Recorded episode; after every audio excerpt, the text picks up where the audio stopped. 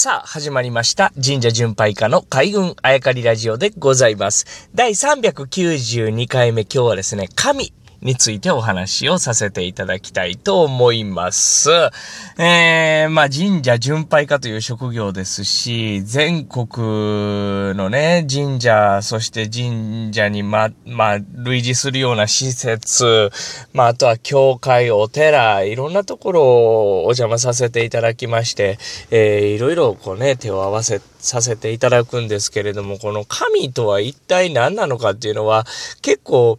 いろんな人にいろんなことを教えていただいて、いろんな説があったりね、えー、で、いろんな神様がいたりとかするんですけれども、まあ、その中で、えー、僕が旅した中でですね、今のところこう、説明というか、人にどうお話をするかっていうところをお伝えしようかなと思うんですが、大前提に、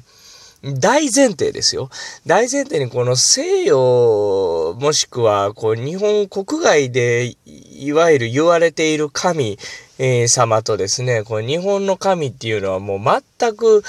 別の考え方だというのが大前提なんですね。えー、まあ、僕らがこう、日本で見ている、我が国で見ている、そして神社やお寺を通して、こう、まあ、いわば接している神様っていうのはですね、こう条件っていうのは全くないですね。約束したら、こう、えー、この宗教に入れてあげるよとか、で、この宗教に入ったならば、あ約束を守ってくださいね、と。で、この約束を守った人には、こう、罰則が与えられますみたいなのは全くないんですね。決まりがないというのは、こう、一番の、おなんて言うんですかね、違いと言いましょうか。あとはまあ、うん、なんていうんですか、カリスマというか、こう、教祖がいないというのもね、まあ、これ宗教上の問題ですけど、ないというところですね。ただ、その、僕らはもともと神という音を持っていて、えー、で、他からですね、他の国から入ってきたものも、あ、じゃあそれはあなたたちの神なんですね、としか訳せなかった都合上ですね。えー、他の神様も日本にいる神様も全部神様という呼び方は統一してますから、こうなぜか一緒に思ってしまうんですけれども、大前提、えー、他の国とか地域で捉えられている神と大前提こう違うというところが、あまず一つでしょうね。じゃあ日本の神様って何なのか。で、これはですね、この小よりのようなものでして、小より今いろんな紐があって、それをこう一つにねじってねじってねじってねじって、えー、一本になってるというような感じなので、こう一つ、これですという答えは実はないんですね。ただその中でですよ。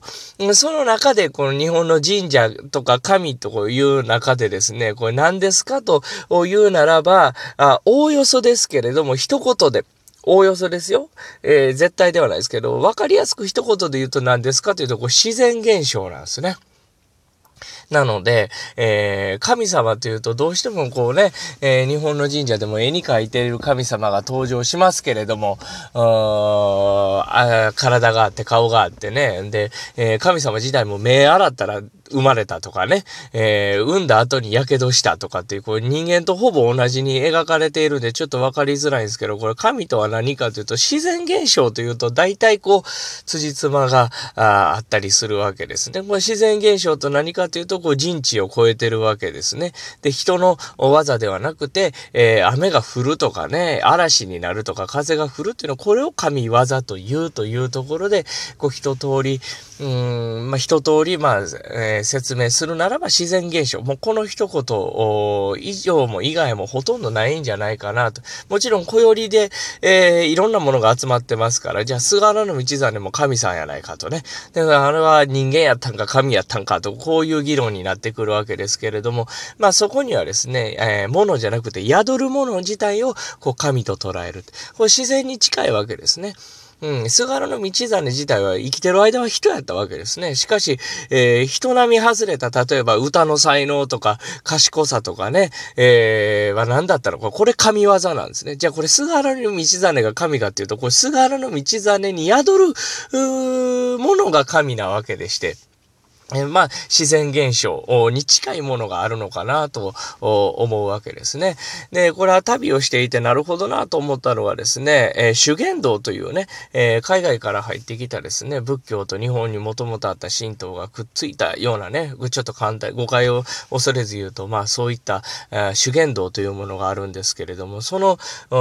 まあカリスマがいたんですけど、その人はどういう人がやったかというと、こう、仏に近づくというのが書かれてるわけですね。まあこれはなんとなくわかるところなんですけど、そして神を操りって書いてるんですね。ちょっと待てと。神様を操るなんていうのはですね、他の宗教、他の国に行ったらありえないことなんですよ。これ上下関係がはっきりしてますから。人の上に必ず神がいる。この上下関係ってのは絶対崩れないですけど、神を操りってどういうことか。